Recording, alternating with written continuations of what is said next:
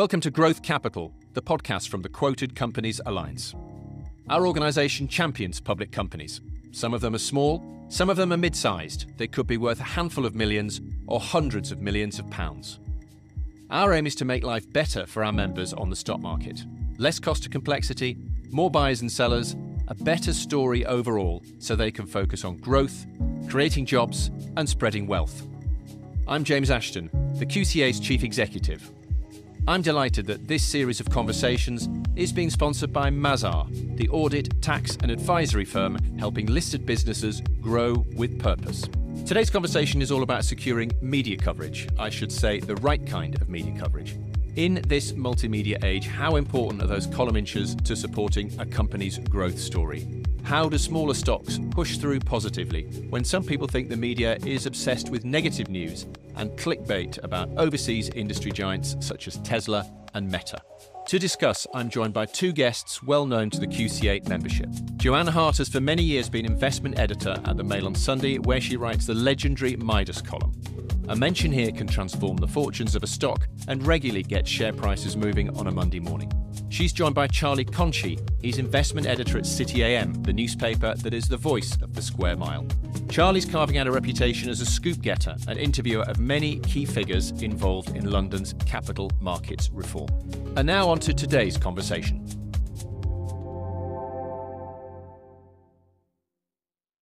Joanne, I'll come to you first. We're talking about media coverage today. Do you think um, companies need it? Is it as important as, as it was? Do you feel as powerful as you did a decade ago, say?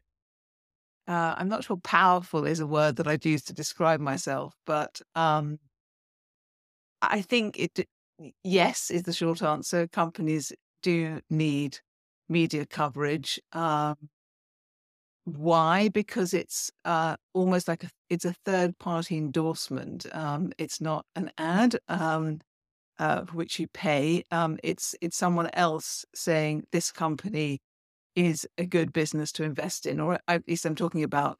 Um, I guess here particularly my column, the Midas column, which is all about um, uh, whether a share is worth investing in or not. Um, and I would say that certainly lots and lots of companies think that it would be a good idea for them to be in uh, uh, in the Midas column because uh, my inbox is inundated with emails from um, uh, PRs representing particular companies saying, you know, have you ever thought about this company um, or that company? That being said, I think um, you know we do have to recognise that um, uh, that newspapers or you know any kind of online publications are also fighting for space with social media, um, where companies can you know cut out the journalist, the intermediary, and go straight to their end consumer. Um, but I guess that that the the kind of relevance of social media depends quite a lot on the type of company that you are. So if you're a consumer yeah. brand, it's more important. And that inbox, I mean, uh, you know give give the listener a flavor. I mean is it is it is it just something that that you can never get to the bottom of? I mean the, a lot of those emails saying have you ever thought about this? And frankly um, because time is finite you probably haven't. Yeah i mean my inbox i think has at the moment about 10,000 unread emails um, and it's a constant battle. Um, and I, I yes i do get a lot of emails from people asking whether I thought about this, that, or the other um, company, um, I tend to try and look at most of them, um, even if it's a cursory glance. Um, and sometimes it's immediately obvious that that, that company isn't suitable. Um, most of the times, I'll take a closer look before deciding one way or the other. Okay, and we'll come on to the, the specifics of of, of the investment column shortly. But Charlie, I mean, you're you you are both investment editors, I believe that, that that's uh, that's the the title. But you're looking for something slightly um, different. Is your um, email inbox just as threatening, though?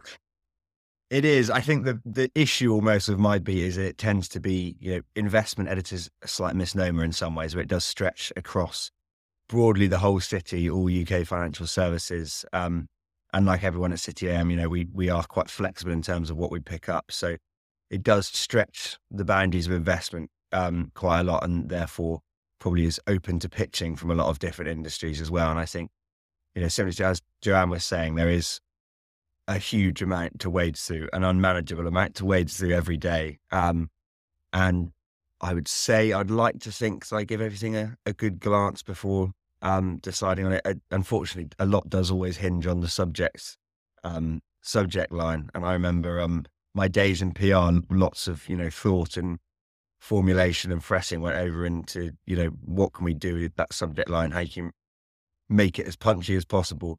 Which is um yeah, it is quite interesting that so much of the, the kind of industry and getting attention does hinge on sort of writing one punchy sentence at the top of an email. But I think it's a you know it's actually a, an important thing to look at. But um, yes, lots of um, lots of interest. The the appetite to still be in the um, in the media is still quite clearly there from companies. And when you're looking to write, so um, you, you've got the, the the daily cycle, if you like. Is it? Um, I mean, and there's a mix in there. So you're not looking at the, the share tip. You're looking you're looking for great stories, really what is it um, you know what makes that alchemy? What is it that, that jumps out of the email subject line if you like? Or is it more likely to be something that you're writing based on a meeting you've had? I think you know i like to have things in the background that are based on meetings i've had or you know chats i've had that i think particularly when you get into july and august when the perhaps hard news agenda does slow down slightly and we need that you know slightly more drumbeat of, of meetings of interviews that to, to sort of um, keep the the news cycle flow on our side. Um, but I think what makes a good story at the moment, I mean, I'm looking a lot at this, whether it is true or not, the fears of London's decline. I'm always looking for good views, punchy views, um, people who've got an interesting take on that, um, whether it's one way or the other. Um, people who've got insight on what London, you know, should be doing differently. Um, I think the the key thing for me, perhaps where I differ from Joanne slightly is I always look for a story that's bigger than just one company. So I think there's a perhaps sometimes a a misunderstanding that you know people want coverage, but they want a certain type of coverage, a certain type of coverage that says, "Look at our company, it's great." And very often, unfortunately, that's not what um, you know. It's just not the case. So there's always got to be a bit of a willingness to talk beyond the boundaries of your own of your own office and your own very specific remit and, and kind of have a view on some of the issues that are, are dictating what's going on at the moment rather than just talking, you know, about the nuts and bolts of your own company. I suppose that's interesting, Joanne. I mean, it, I suppose, you know, a, a lot of those uh, Midas pieces are very much focused on the individual stock, but they always need to take into account that, that the context within uh, which, which, they're operating in. And I guess sometimes do the do the bosses of these companies not not see the wider picture when they're trying to engage?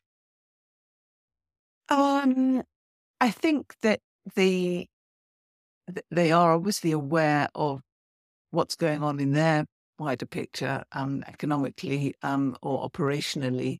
Um, I think the challenge I find is quite often that they they don't necessarily think about the relevance of what they're doing to the wider world in terms of my readers. Um, so, what are people interested in? Um, and also how to try and explain complicated businesses in a way that that anybody can understand.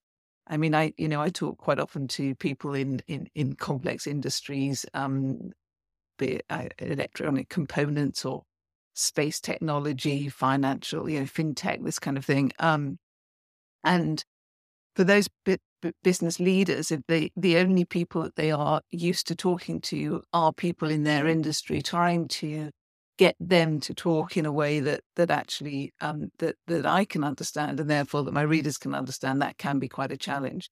And to, to sort of yeah, to bring their bring their story alive, as it were. Um, I, I think that's the, the bigger challenge in a way than whether they are aware of what's going on in the world around them macroeconomically or politically. I see. So talk, talk human is, is a good um, is a good tip. Yeah. Charlie, when the so the email the the, the email header has uh, has worked and um, the company has got the meeting or the call with you and so on. Um, how often do you think that the person you're talking to has never heard of you before and has no idea about the sort of things that you write? Very, very often, I'd say.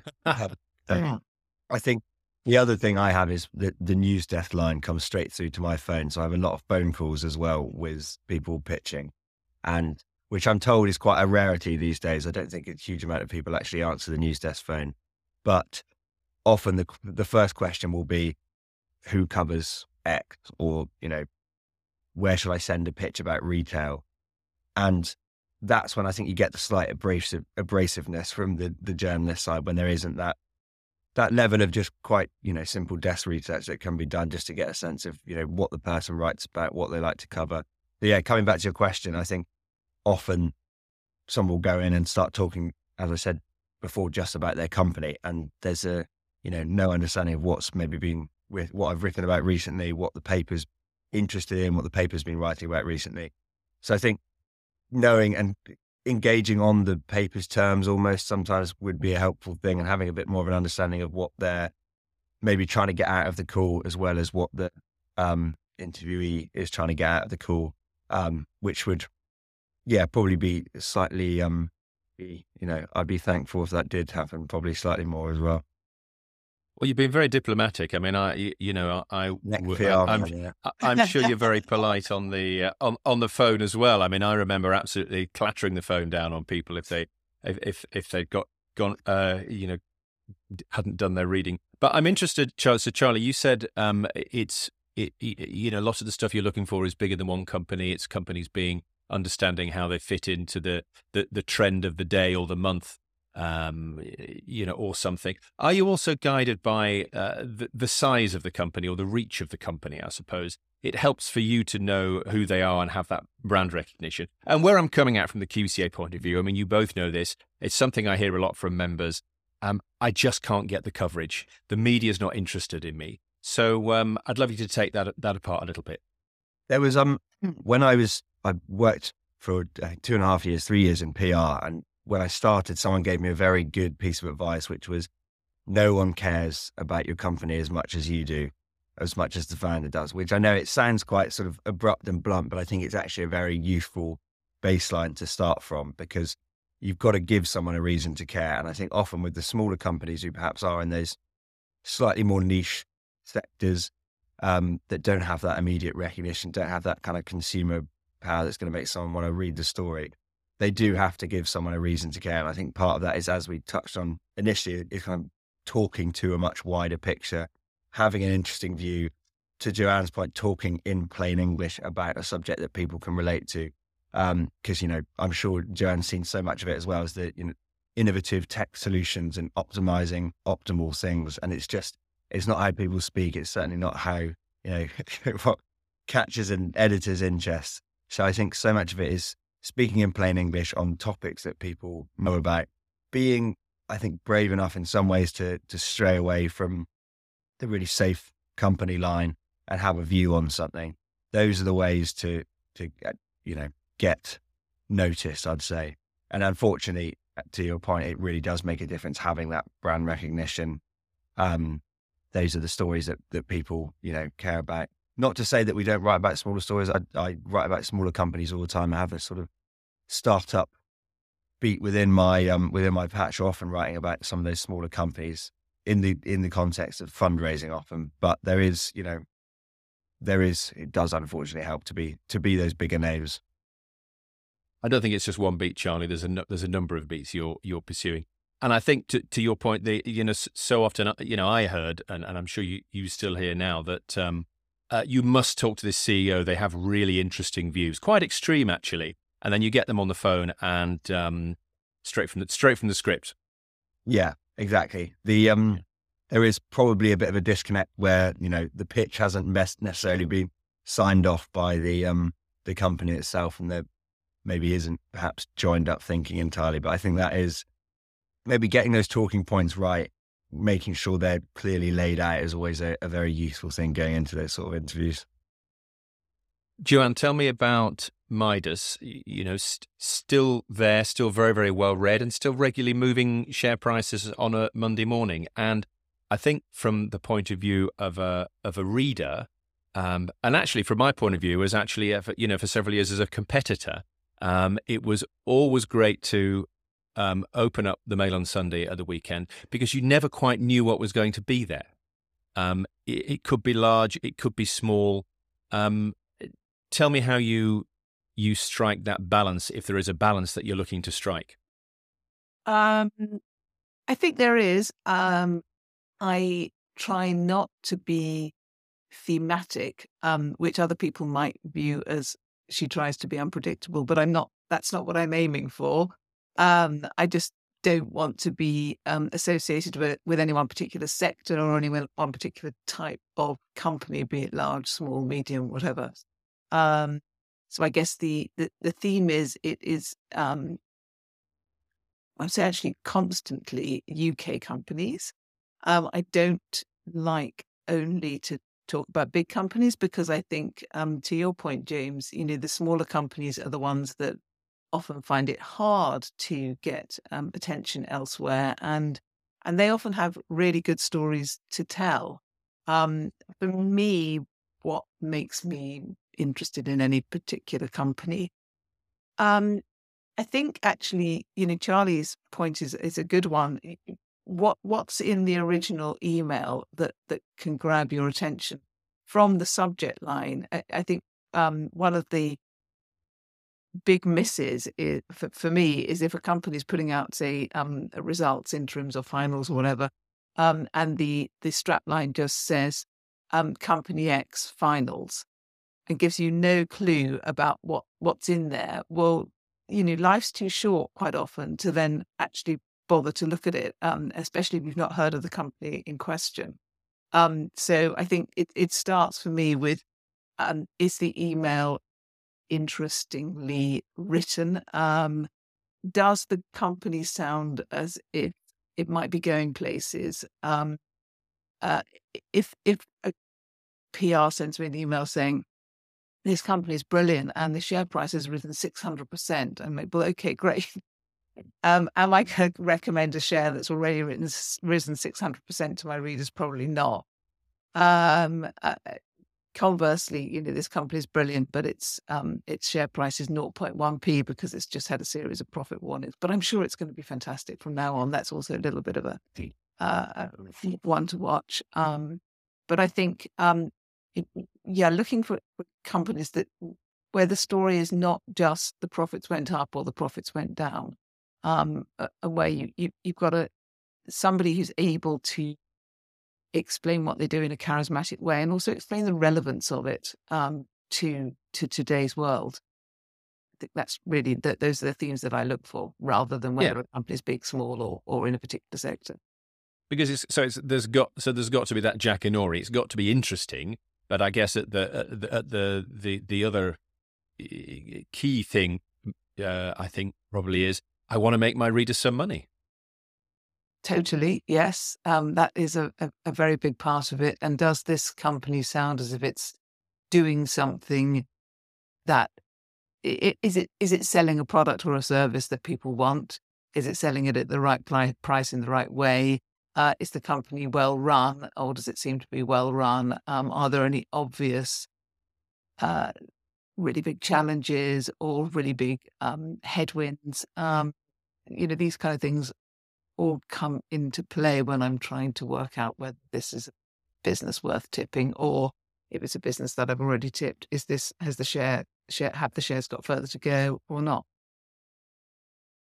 And the small versus large decision. I mean, do you if it, if it's a company that's brilliantly presented to you in in the way that in the way that you describe, mm-hmm. I mean, I know it from looking at the pages. You you you you will write about companies of all size, but I guess in terms of you getting comfortable with with with committing to print um, you know, a, a, quite a positive write up for a company you've never heard before that might be a small cap.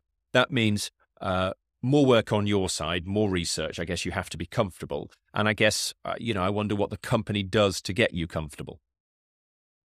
Um, first of all, I would say that below a certain size, um, I was told, I think, um, when I first started doing this column, uh, which was quite a long time ago, um, it, because of the breadth of the readership, um, if it's a very very small company, it's it's too small because the the liquidity isn't there and the the, the share it, it just isn't isn't right for the Mail on Sunday. So there is that slight caveat. But beyond that, um, what, what does a company have to do to make me feel comfortable? I think the more um, information that they can provide me about what they do and why it matters, um, the better. Um, and a recognition that if you are, say, um, a gold mining company in the uh, Democratic Republic of Congo, for instance, you're going to have to do a lot more to make a journalist feel comfortable about writing about you than if you're making, you know, if you're doing fintech in in um, uh, central London, it, it, or, or, possibly not actually fintech. That may not be the right right example, but if you're making widgets in Birmingham, um, you know, it, it, it it's it, it does slightly depend on on the type of thing that you're doing and where you're doing it. Mm-hmm. Yeah, that that's um, that's helpful. I mean, Ch- uh, Charlie, is there a, is there a corollary for you in terms of um, you know how do those uh, companies you've never heard of you know break through? Because clearly in the fintech space, you are dealing with the, the, the next big thing uh, quite a lot. There will be a lot of brands that suddenly pop up and they say, "Oh, you know, we're we're, we're going to be it," and then you have to make a make a judgment on that. Um, you know, pr- pretty short notice some days, I guess. Yeah, the I think particularly in fintech, and I don't know if I'm making a kind of slightly unfair generalization about fintech, but you know, they're maybe it's true of it's true. I think of early stage founders across the board, really, that they're incredibly passionate and dedicated to what they're doing, um, and they can maybe lose sight of where the interest might stop. If you see my point, so it is trying to you know differentiate between the people who are incredibly enthusiastic and the ones who are you know genuinely going on to great things. I suppose you could say, but for much of it, it, it depends on you know funding rounds and the size of the funding rounds the companies had. I think often the smaller companies we write about will be when they're going through a round of, of funding, and we do tend to have, and it, is, this doesn't necessarily apply to to your um, members, but it's you know we tend to have a kind of five million pound cutoff just to make sure that they are of a certain size, you know, potential, being deemed to be of a certain potential by VCs. Um, so I think that's that picked some of kind of general rule of thumb we have, um, not a set in stone one. But yeah, I think it, it comes back to that that point I've made a few times. I think it just to yep. you know have that view, put yourself in the big picture. Then if you're a smaller company that does have that, and there's that you know that sort of rule of thumb again that you know if a few people are saying the same thing, then it's like be a trend of some sort. And sometimes picking up those individual views from smaller companies suddenly becomes a piece about a a bigger theme that's running through the city or running through London at the moment, rather than just one about one company. Always great to get that VC money. I would say the great kite mark, of course, Charlie, is actually having that London share quote, um, which, which uh, we would encourage at the QCA. Um, interested in you know all of this, uh, you know, fintech startups, smaller companies, and so on. Um, I mean, there is, you know, there is this, there is a theory that, you know, so much of, um, you know, media output now is skewed to what gets the clicks online. So, is there ever a conversation internally? You know, the editor says, "Oh, Charlie, give up on all these these uh, plucky British startups. Let's have just a little bit more on Tesla today because this plays very well online." Or is that is that a is that a total nonsense? I think with our focus, we're always going to be you know skewed towards and we like telling the stories of um, and I personally do you know like telling those stories of of what's going on in the city what's going on in London and you know where the big companies or the next big companies might be coming from and I think a lot of you know the the writing that I do personally is about you know the reforms that are coming in how that might generate this next generation or this first generation you could even say of of great British um, tech companies you know Tesla Facebook so yeah, we do when there is a big set of US results, for instance, we will always cover that. Um, all the you know the kind of big companies that do move markets globally, will we will cover, but um, you know we will very much stay, I think, to our our core focus, which has always been City AM's focus, which is what's going on in London and the UK as well. Good answer. I mean, that, that that two and a half years in PR has really come in come in very handy today. I think it's my talking points. uh, Joanne, um, the, the, theory is, and uh, you know, some of our members say we can't get the coverage that they miss the the David Blackwell days at the FT. So I suppose there's an there's an investment coverage, and there's just the the the, the corporate coverage. I mean, do you feel that there's less of it about for small and mid cap? And um, where are the places to go if you can't get the the, the coveted slot in Midas? What are the other publications that that you look at to to kind of triangulate the, the sort of stuff that you're looking for? I think Investors Chronicle is a very good um, uh, place without wanting to necessarily plug a rival. Um, uh, and uh, Shares Magazine is another obvious one.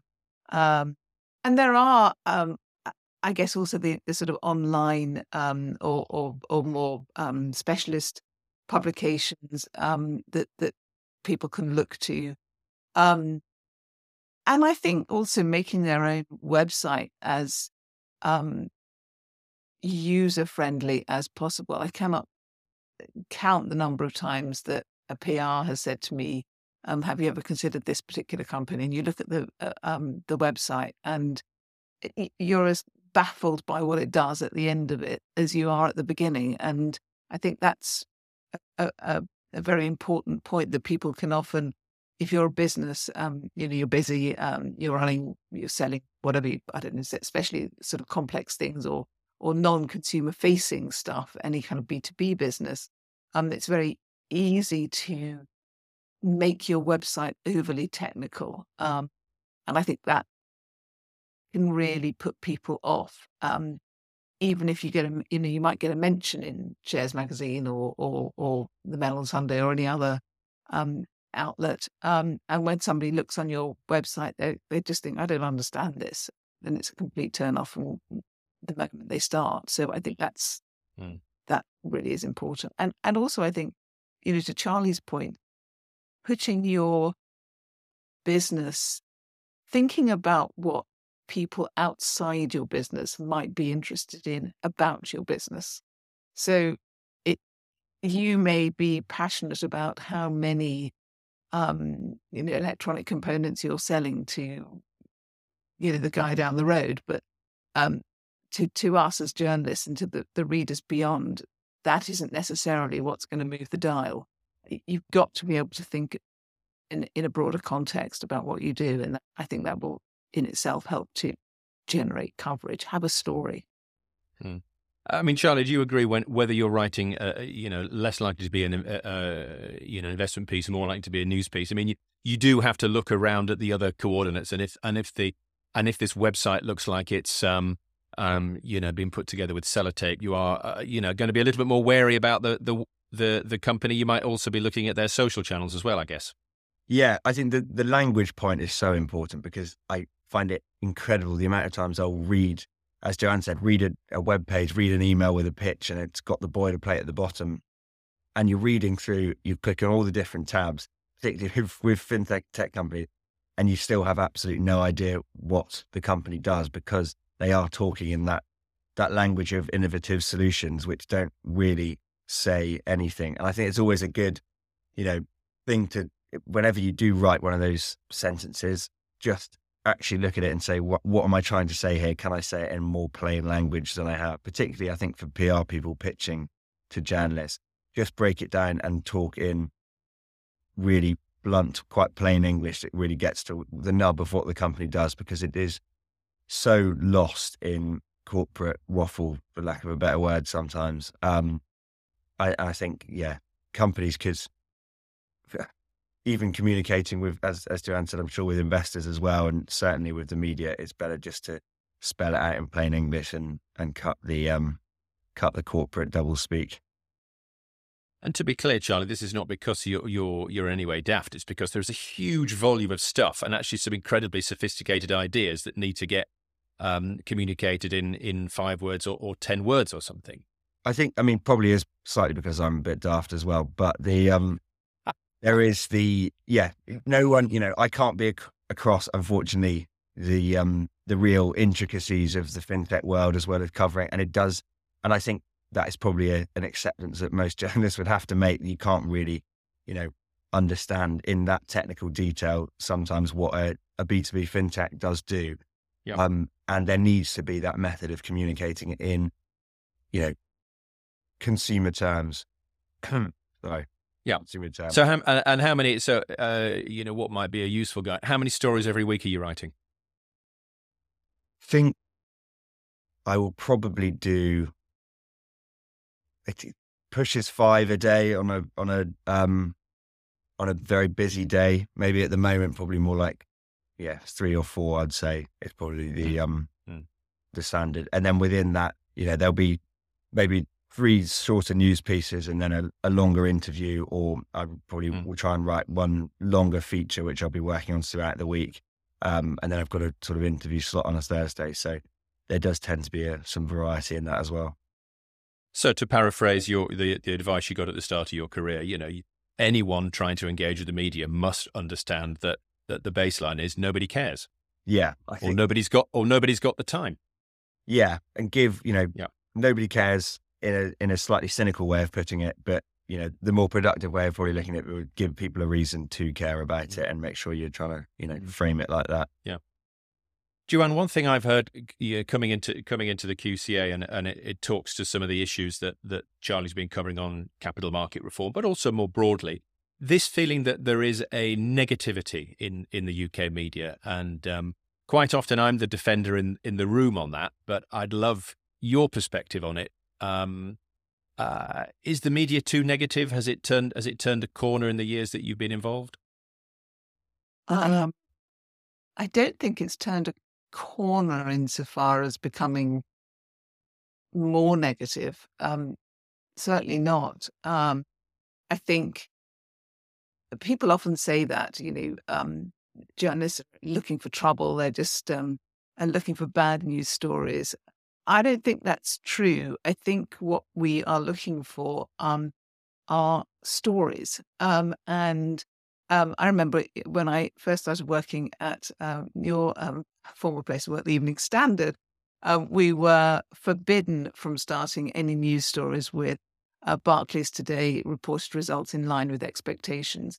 Nobody wants to read about something that's expected necessarily, or, or people are less interested in reading about the expected. So um, it, it's not so much about whether about journalists having a, a sort of mindset of negativity. It's more that they're looking for something different. Um, you know, and sometimes actually conversely, I think people are quite keen on good news stories. I think we would all love to be reporting that um, GDP was uh, going through the roof in the UK right now, or uh, interest rates were about to plummet, um, or, you know, um, uh, M&S was now regaining its former glory. I mean, that sort of story's been written before. You know, it, I, I think, I think it can be, it can seem as if journalists are routinely negative. Um, I don't think they are exclusively negative by any means. So there is there is light and shade. I suppose what you're saying is that that the there really are no papers of record um, because there's no time there's no time to be uh, or resource to be vanilla, if you like. Charlie, what do you what do you make of that question?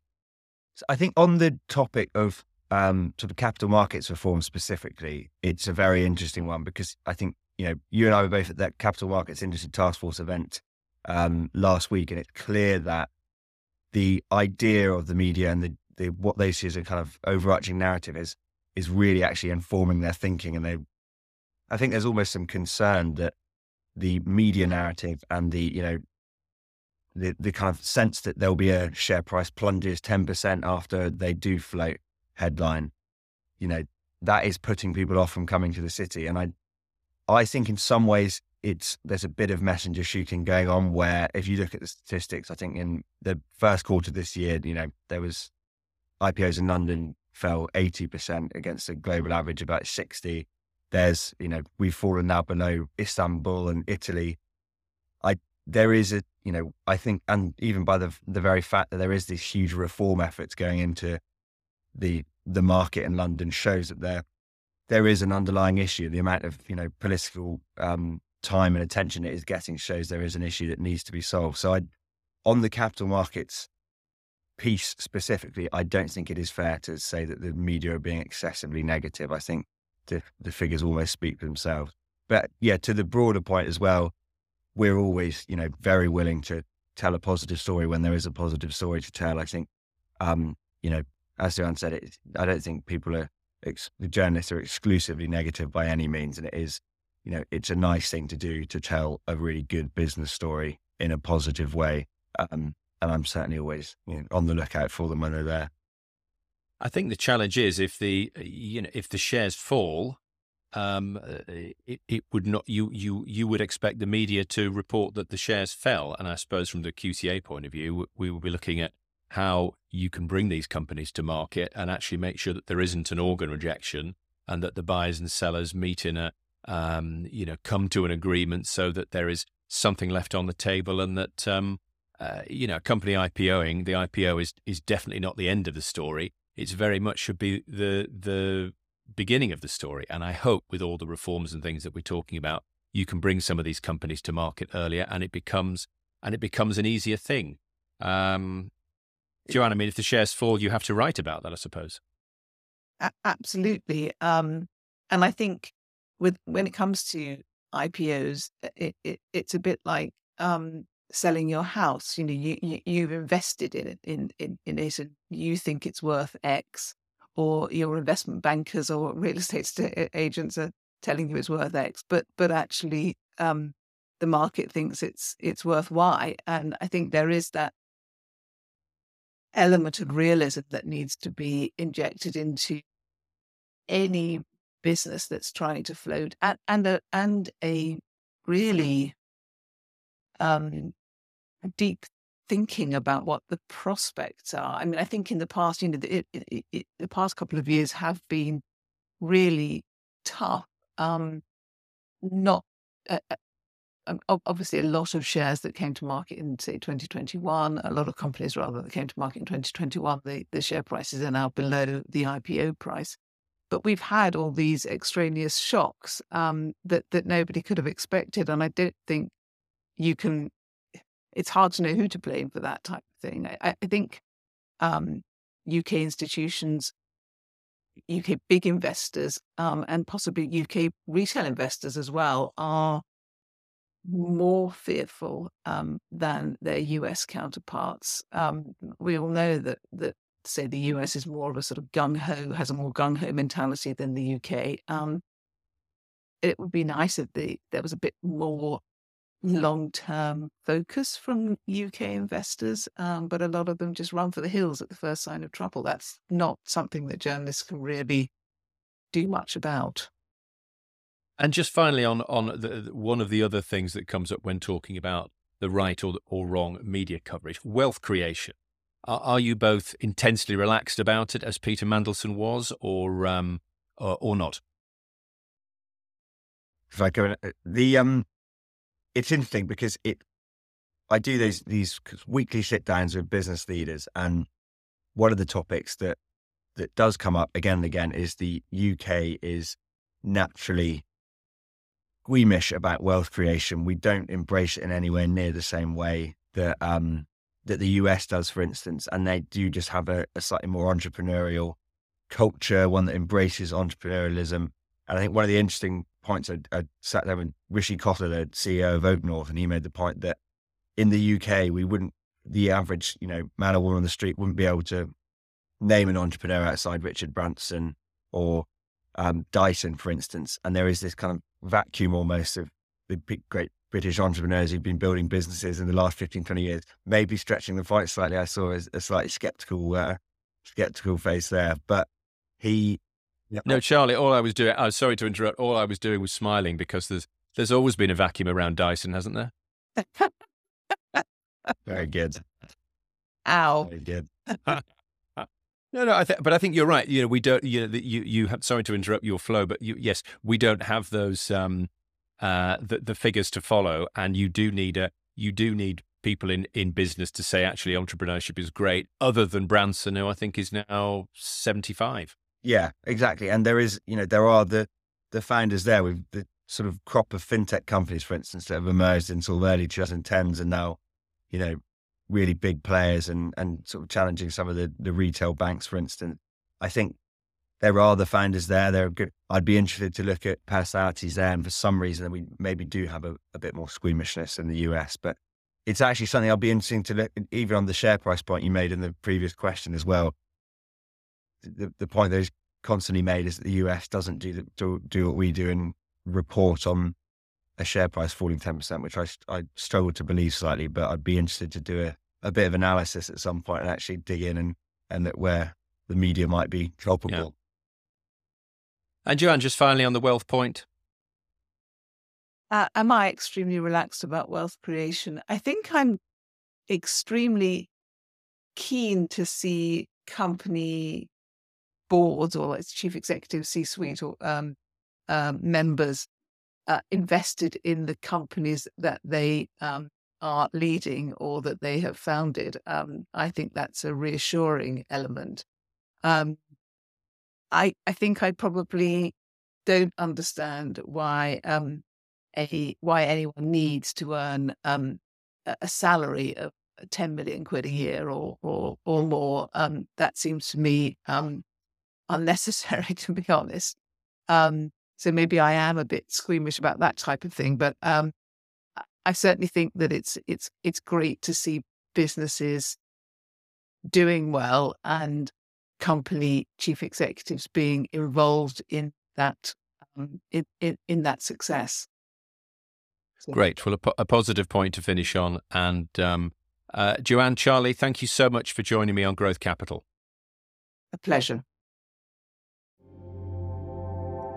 That was a great episode. Thanks to our guests and to our sponsor, Mazars, the audit, tax, and advisory firm helping listed businesses grow with purpose. If you want to listen to more episodes of Growth Capital from the QCA, you can subscribe on Spotify or Apple. Please follow us on LinkedIn or on Twitter at Quoted Companies. And if you have questions, comments, or future topics that we should cover, please get in touch.